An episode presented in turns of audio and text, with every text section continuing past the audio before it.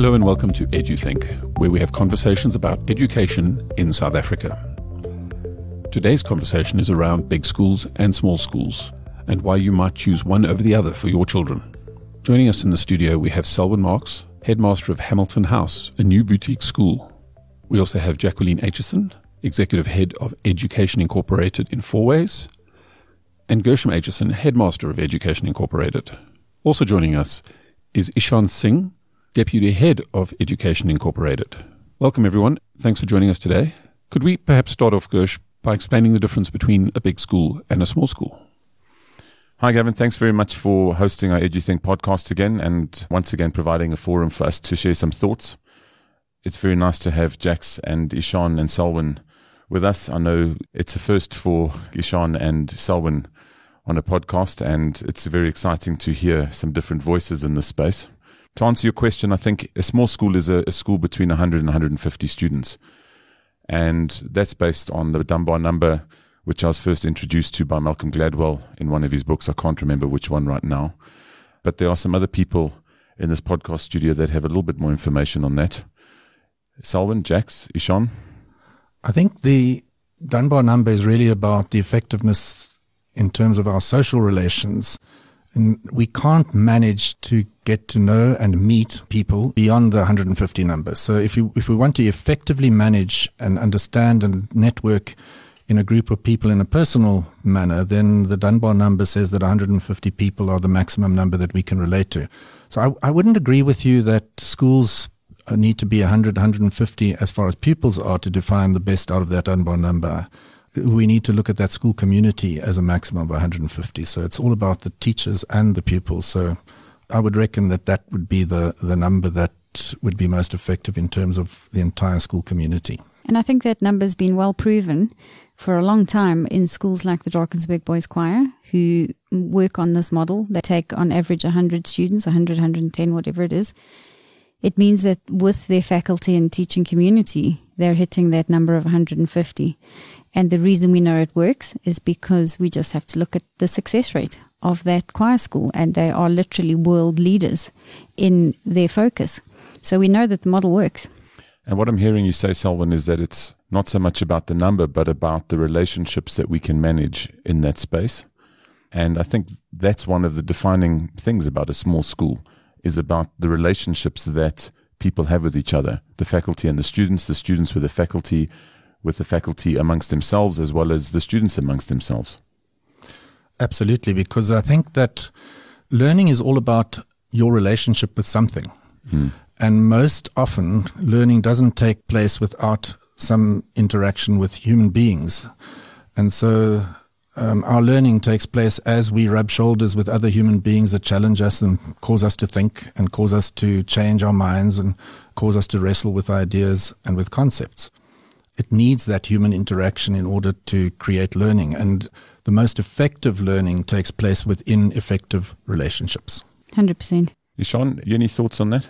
Contrary to what teenagers think about popularity, the most effective communities are those in which you are known and you know the other people. So in a small school, you know each other and your teachers know you well. Mm. And that allows you to have a social impact and be impacted by your community.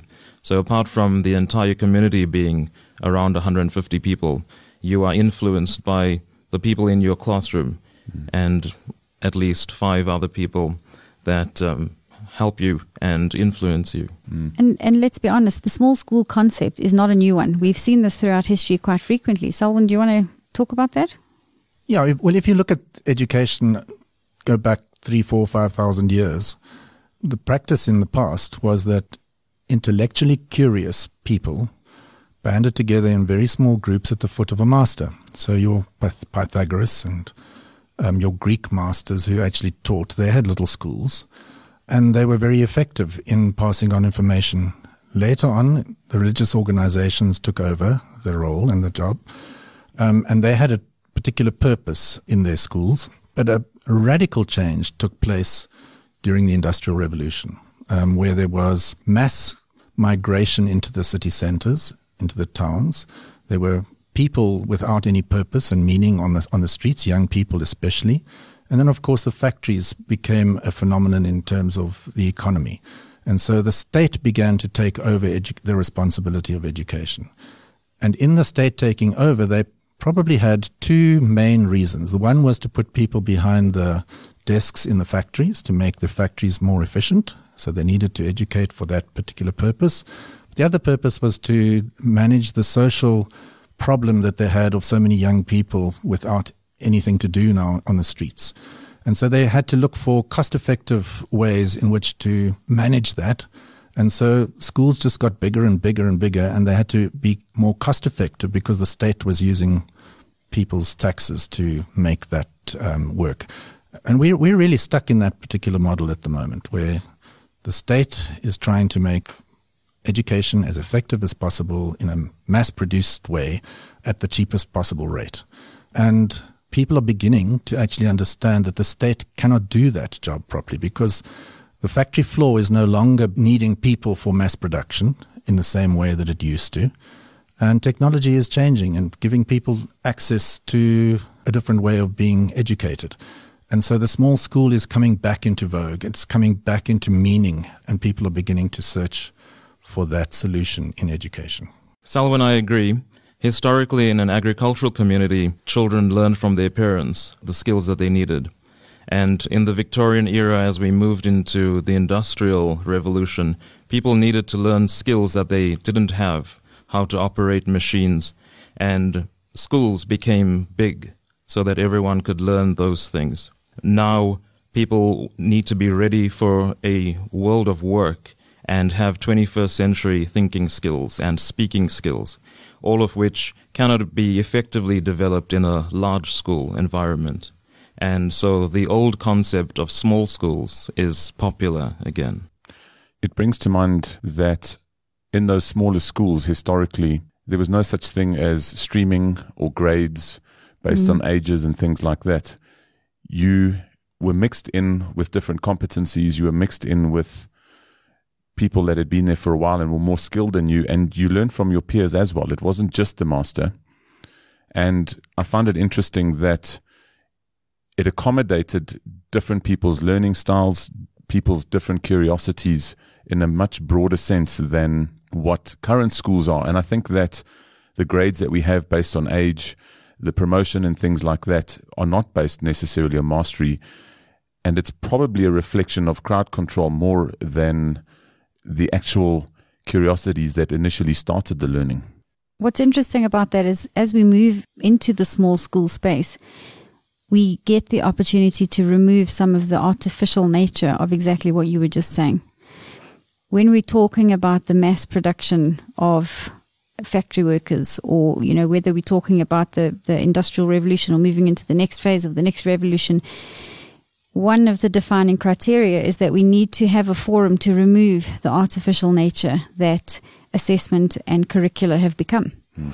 We need to be able to customize curricula according to the skills that the children have. We need to be able to recognize their learning styles, their their skill sets and how we can foster those and, and teach them the strengths in those areas to become relevant in the world of work they are going to face. Mm. Because it does look entirely different to what the average school is generally training for mm. at the mm. moment. So I think this prompts the question, Selwyn, you started a new school, Hamilton House. You're the founder of the school. Do you want to talk a little bit about what prompted you to get into this space? Yes. So I've been the principal or head of two schools for the last 27 years. They were both relatively small schools. And through the processes of managing those schools and the appreciation that people had for what we were doing um, in both of those schools, we suffered from growth. and, and I say suffered from growth in this sense that that's a good thing, but it also we lose we lose something in that growth as well. So, what did we lose? We lost a sense of intimacy and the ability to actually shape the education uniquely for the children in those classes. But we also became a lot more competitive in another sense. And sport, for example, is very, very important to some people, and you can't actually win any matches and games um, in a small school environment. And for the big school context, there are a, quite a number of families and people in that particular context where sport is very, very important to them. If you think about growing your school and actually becoming more effective in terms of reaching those um, the, the the needs of the of the learners in that particular context, then more and more people want to join. So then you suffer the problem of growth. Now that becomes more cost effective in terms of on the financial side, but it, we lose something in terms of the intimacy and the um, value of actually reaching every child um, in that class in a un- unique way. The problem with big schools is that in order to survive your education experience, and let's not think that they cannot be effective in terms of educating um, children, they certainly can. But there's a tendency to treat all of those children in that school and fit them into the bell curve. And then you will, you, you target your teaching to the middle of that bell curve, and you let either people, the either sectors of that bell curve on each side actually sink or swim in that particular environment. And that's probably the biggest problem in a in a big school environment. So many children will manage very effectively, but there are a number of people um, that don't. Those people that need extension suffer. Those people that need a bit of support tend to suffer. And um, what prompted me was that in my last school that I was involved with, I had so many parents saying, We've actually started this particular idea in terms of meeting our children's needs um, in the in the world of work that is very soon going to meet um, be be needed by these these young youngsters. And they asked, well, how can we actually shape education to meet their needs in the best possible way? Because large school environments are very, very conservative. They do not change. They are not able to um, respond nimbly to um, the needs in the economy. Whereas the smaller you are, the more adaptable you can become, and the more you can actually shape the education for those for those children.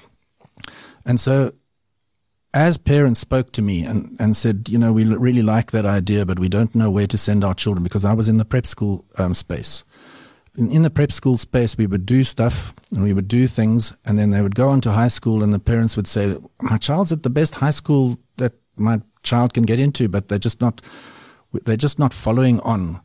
with the stuff that they started to learn in the, in the smaller environment of, of the prep school. And so I've been talking about that, uh, the idea of starting something unique and something different for a number of years now. And parents have been coming to me and we've tried to find dif- different solutions. And just recently, a family actually with means actually said, you know, we really like your ideas. What could we start something? And, and so we've started that.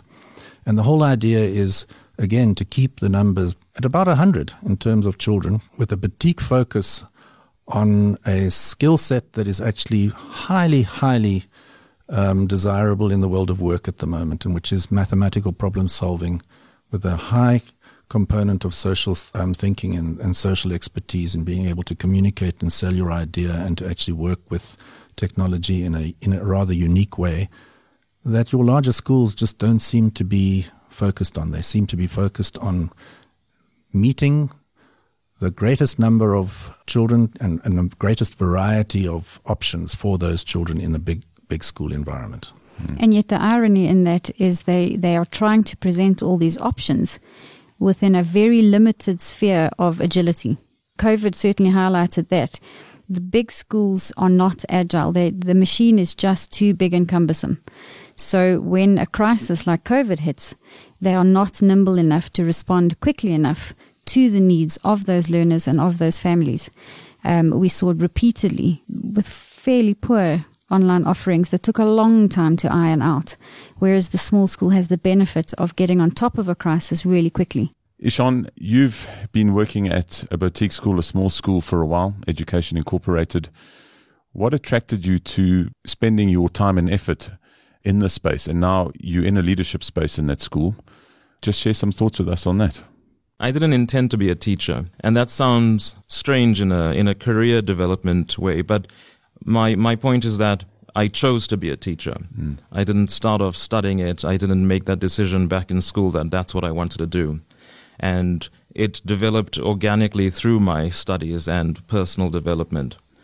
The foundation for that is quite simple. I love learning and I love sharing that love of learning with others. So, in a small school, in a boutique school, at Education Incorporated, our main focus is to share a love for learning. It's not to cover curriculum objectives and to tick the boxes that are recommended.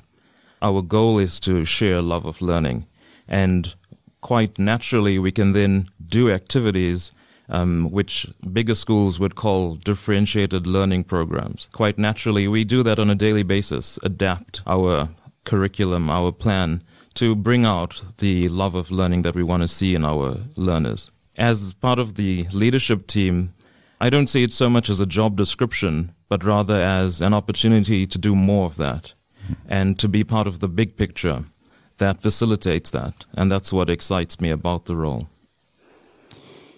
It's really interesting for me as a school owner to hear the perspective of a teacher and why they would want to move into a, a small school space. But it also begs the question then why parents move children into the small school space. EduInc, for example, begins in grade four and runs to grade 12. Hamilton House, you starting in grade eight and moving through to 12, which means that people are starting in other schools and then moving across to schools like ours.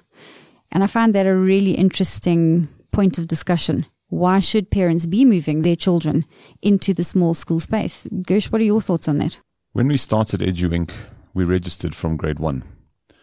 And we found that in our discussions with parents that a lot of parents, especially parents who are in the socio-economic demographic that we're in, when the child was born within six months, they've put their child on a waiting list for the private school that the family has always attended or the mom or dad have attended. And usually in the formative, the foundation phase of school, they suddenly realize that their child is not fitting into the mold of the big school and the expectations of the big school. They might be not getting the support that Selwyn spoke about earlier on. And it's forcing them to change their perspective of what schooling should look like.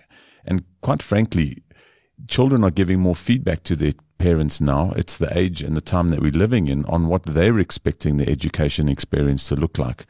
It's not just children are seen and not heard. Children are heard and we are seeing parents listening to what they're saying. We then found that we didn't have too many students coming in in the foundation phase. So we closed the foundation phase down and we started in grade four. Essentially, it is the time in the child's learning where they are reading to learn.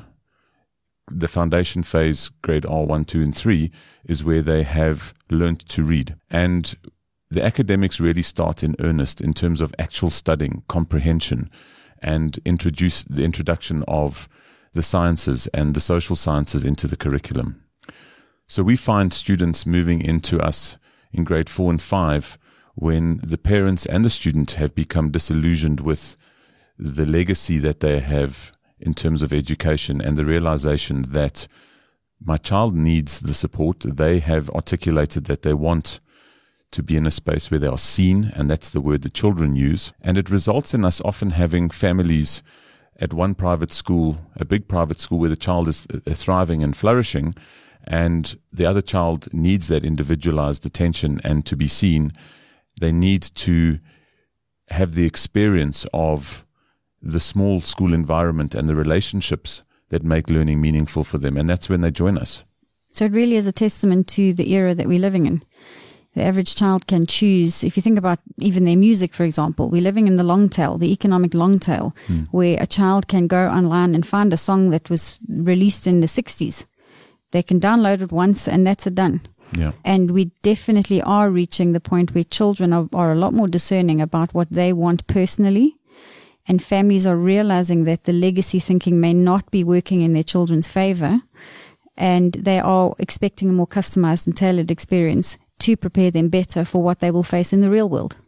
I think that that swings both ways. I think the children have an expectation of that because their entire life has been about customizing and building their own reality as they want to see fit. They're not being forced into one standard deviation from the norm and the bell curve. And some parents are experiencing that themselves that they are living in a world where they are customizing their reality and their experience based on what they want to do. And where that joins we find parents saying, I want that for my child. And the child is going, Well, that's my reality, but why can't it be like that for education as well? As it should be. As it should be. So I agree with that, but I think there are a number of other nuances to this whole thing. So the if you look at the traditional model of schooling, your primary schools or prep schools tend to be smaller, and the model is that about four prep schools feed a high school. So what does that mean? It means that your high schools, your prep school will actually have, say, 20 in a class if you at the upper end of prep schools. Um, the, the, class numbers would be higher in uh, other schools um, models. But when you get into high school, you're talking about 140 to, to, to 200 kids in a grade that come into that high school. Now suddenly you find that the numbers really work against some children because uh, it's just unmanageable um, for the individual in, in that in, in some sense for some of them a small school environment. So you've asked the question, why would we start at eight, um, grade eight, and now suddenly have a, a, a, small school? I think that the, the beauty of being at a prep school, and so it's worked for you guys in terms of the the children finding themselves or not finding themselves is in that foundation phase, and then you offering something in the intermediate phase. The whole, if you look at it as prep school as a whole, I think uh, children are finding out about themselves in that um, space, and parents are actually also asking, well, what's the future? What what kind of high school should my child will suit my child to finish off the education experience? And I think that that's what um, has motivated us in starting um, Hamilton House and at a high school level is there aren't any boutique niche opportunities or very, very few at a high school level, but very, very few. In fact, I only know of you guys and myself that are actually in, in that high school space um, yeah. at all. And I think that there's a great need for it. Mm. I think part of the reason for the high school space having so few schools like ours is that there's a lot more rigor in the registration of the school and the oversight and the preparation of the students for the IEB exams and things like that. Well, I always used to joke with my parents at times in the prep school environment and said, you know, if I hire a good rugby coach and that rugby coach actually cannot teach any of the subjects, you don't mind as long as we win the rugby.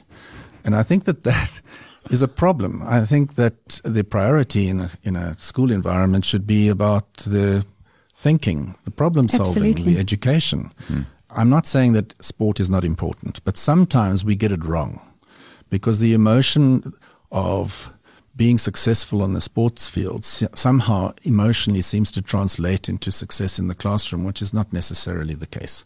And so I think that we need to think differently about the way that we offer education. The whole idea that schools are sports factories for our national teams, which is, is where our national players come from. They come out of the schooling system at the moment. And so schools, uh, big schools are very effective at actually producing um, those sportsmen. But I wonder where the scientists and the people who are actually transforming life for the world are coming from. Mm. Um, and I think that that schools need to be able to be thinking about that um, as well. I just think of Elon Musk, mm. yes. for example. Elon Musk was uh, educated at a traditional top high end um, school in our country. He hated it. It just did not meet his needs. And I'm not saying that every child needs to become an Elon Musk, but it just talks to the point that sometimes we get it wrong. That school is quite famous for its sport. Mm-hmm. Yeah. And it uh, didn't really actually meet the needs of a person like Elon Musk who's transforming the way that we think about the world in the future at the moment. Yeah, it's the, I think it's the legacy thinking trap again. I was chatting to one of the, the local private school heads not so long ago, uh, and he was venting his frustrations on this exact point when he when he deals with the expectations, the sporting expectations in particular, uh, especially when parents are enrolling a child in a specific school with the aspirations of this child becoming a provincial player or a national player. And he had reached the point where he'd said, well, in the last 30, 40 years, we've produced four or five. So how realistic are you being right now? Are you pushing something that is completely unfair on your child? So it's quite frustrating. Well, I think sport is very important. Of and course I think it is. it's really good to actually have that whole rounded education and that rounded exposure and the development of the whole person. But you there are ways and but means. you don't need a big school Mm. in order to meet the sporting needs of the population. Well, I, I'm very glad that you said that because one of the, the things about a small boutique school like EduInc and Hamilton House is that we do cater for the elite sports kids where they are able to focus on the sport because they're at that level. And because of the flexibility that we offer, we are able to accommodate some of their schedules as long as we recognize their achievements in that space. We are going to see more and more of the elite sports kids coming to schools like us where we can accommodate them. And we've seen that in EduInc over the nine years that we've been open. Yeah, yeah. The irony is, in it, we've had we've been open for nine years, and we've also had four in their green blazers. Yeah. Just because the agility that we can offer those children is what they need. I think we have a problem in the way that we think about elite sport. We often think of the Tiger Woods and the Venus sisters, um, and we think about their parents actually putting them on sport programs and when they were aged five and six and seven years of, of age. Um, but there's lots of research and the literature shows that you just need to get a general approach to sport sometimes. And uh, your entry level, if it's in the late teens and early 20s, you are just as likely, if you are that kind of person, to make it into the top echelons of sport and probably haven't burnt out by the time you actually get to 15 and 16 years of age because you've had too much um, sport in the earlier years. So I think we've got the wrong approach to thinking about education if we think that our children need to develop their sporting abilities at the age of 10 or else they're going to miss out. It's not true. So we actually need to be going back to the fundamental question of what is in the best interest of our children, because we have to ask: Is it in their best interest to force them into an environment where you have to play the summer sport and then you have to play the winter sport, regardless of whether you have any interest in it or not? Or do we provide an environment where the options are available to explore, to play within that sport? And, and let's be reasonable about it. You know, I am of the belief that if a child does pick up a sport or a hobby or a club at the beginning of a term, they should see it through. It shouldn't just be a case of one or two lessons and then saying, no, no, I'm not interested. Because then they are learning so much more than just the sport. They're learning the grit, the resilience, the teamwork, the, the mental fortitude that it takes to experience success. So I think there's great value in making it not necessarily compulsory in every um, way, but I think that there's great value in insisting that a certain combination of activities are expected in the formative years of every child. So I think that there's great value in making sure that a child actually has to do certain subjects. And we never question that. We never question the fact that the curriculum says that certain subjects are compulsory and that children need to do it. We see the value of it. Um, we sometimes question that every child should actually be exposed to music or to sport of some sort. And I do believe that it is important that we make sure that our children have the expectation that they should explore those areas. Because if they don't, they don't find out enough about themselves and maybe they will never ever go into music when they perhaps would do very, very well. So I, I think that it is imperative, whether you're a small school or a big school, that it's important to put some kind of expectation onto the learning experience that music, sport, culture, arts, and science actually is forms part of that child's upbringing and, and education. But I don't think that that is necessarily the domain of a large school. I, I think that it can be done so easily in a small school environment as well. And that's where people often miss the point of a small school because they think that if they go to a small school, they're not going to be able to do that. Yeah. So in our case, we've got a, um, a girls' school just down the road from us um, where we collaborate with them in terms of the music. We have a, a professional sportsman who is well connected in a variety of sports um, in the city, who is actually taking on the uniqueness of the individuals in our school in order to provide them opportunities. And there's canoeing, there's mountain biking, there's there's tennis, there's squash, there's five-a-side soccer leagues, there are uh, many cricket leagues, there are many. The the cre- creativity around sport in a small way is actually amazing. Yeah. But we're still locked into this idea that we have to have sort of formal big competition and leagues and and be unbeaten in that particular. Well, add paintball, add, Add motocross. motocross, fly fishing, climbing, archery. I archery. mean, Yeah. Yes, yeah. It's interesting how much of a parent's attention goes into sport when choosing a school, and the misconception that a small school can't offer that. I think the advantage, as Selwyn pointed out, is that a small school can equally offer opportunities just with collaboration. And a misconception that people often have with sport is that um, it's the only way to develop teamwork. What's the advantage of playing sports is teamwork. And as we saw with our leadership camp last week, that teamwork can be achieved through different activities. And sometimes sports brings out competition more than teamwork. And there are some activities that allow people to work as teams and not leave their team behind, which is the objective. And if we circle back to our um, introduction where we talked about Victorian schools, the idea of sport there was to make boys who were cut out for the Victorian life as as a lord of some sort. Whereas here we're equipping people with the skills of being able to work together and not leave a member of their team behind, regardless of whether it's competitive or not.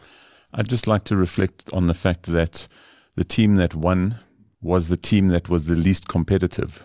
And I think that's an important lesson because they were more collaborative as a team working together, and the end result was more favorable.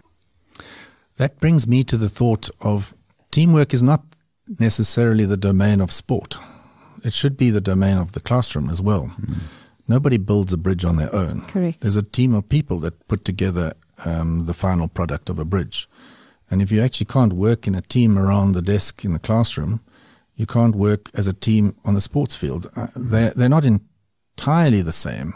However, there are huge similarities between the two concepts. And I think that teamwork is all about social ability to actually interact socially and effectively. And you can do that in the classroom. The problem is that if you've got a big school, your opportunities to work in small groups and in syndicates in, around the classroom setup are almost impossible. Mm. And so big schools tend to use sport to actually develop those social interactions and that teamwork. Whereas I'm not quite entirely sure that that teamwork that you develop in the sport is always efficient enough to actually build bridges. There's no doubt in my mind that small schools are the model of the future. And the reason for that is because of the nature of the children we are working with today it's becoming more and more apparent that they are expecting a far more customized experience that has to be built on relationship. In a small environment, we can build those relationships on a daily basis. We can teach them to identify the diversity of skill that's needed to be an effective team that can build a bridge ultimately, as well as be effective as a team on a camp where you are pulling to, uh, you know, different children together to get over an obstacle course. The world that I grew up in was an authoritarian world. You respected the authorities above you, and I'm not saying that we shouldn't respect our authority figures. I think that's still very important. But the world has changed. Our children are no longer being taught in the old fashioned way of saying, well, I said so, so you must do. We are working collaboratively, and our classrooms are becoming collaborative learning spaces. Now, you need to be authoritative and rather than authoritarian in that particular space. The problem with big schools, they tend to lean towards authoritarianism in order to keep good order in that in that school space. Whereas in a small school environment, because you know people and you know and they can't escape in the crowd, you actually find that your relationships there are more transparent. Um, relationships with teachers and in between learners are more transparent and people actually uh, learn to live their values in a little bit more transparent manner, in a co- cooperative manner. You actually can't hide in the crowd and do stuff that is not seen. If you hide in the crowd, you can often do things that are unseen. Whereas in a small school environment, you have to be accountable for everything that you do. And I think that's good for collaborative learning and collaborative social development. When you ask the question, should parents choose a small school, I, w- I was reflecting on a cluster meeting that I attended once where a fellow teacher asked me, Do we do group work? And that question surprised me because I thought about it and then I realized that we don't do group work as a specific additional activity. Our classrooms are set up such that everything is group work. the, the teacher is there to mediate learning rather than to teach information. And every activity is, is a discussion. Um, so we don't do group work as, as a scheduled activity. Everything is a collaborative uh, project. And in the same way, like Selwyn was saying, that um, discipline becomes easier because those are things that we can discuss, we can have a conversation about, rather than having to just refer to the rule book and the the entire process is organic in that things develop and we use those as learning opportunities. I think it's important that we recognize that people are different and they benefit in different environments. It's quite likely that your child would benefit in a small school. I'm thinking about a couple of visitors that we had last week and the feedback that they gave us. And I think why parents should send their children to small schools is that everything at a small school is done intentionally. We create intentional spaces to pique curiosity. We intentionally hire the right people that create and foster passion for learning and the subject matter that they're teaching.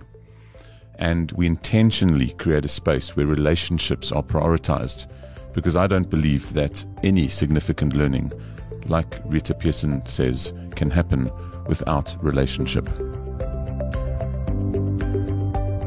Thank you to my guests for joining me in the studio today for this insightful discussion on the difference between big and small schools. I trust that the insights and information shared will help you choose the right school for your child. Until next time, thank you for joining us on EduThink.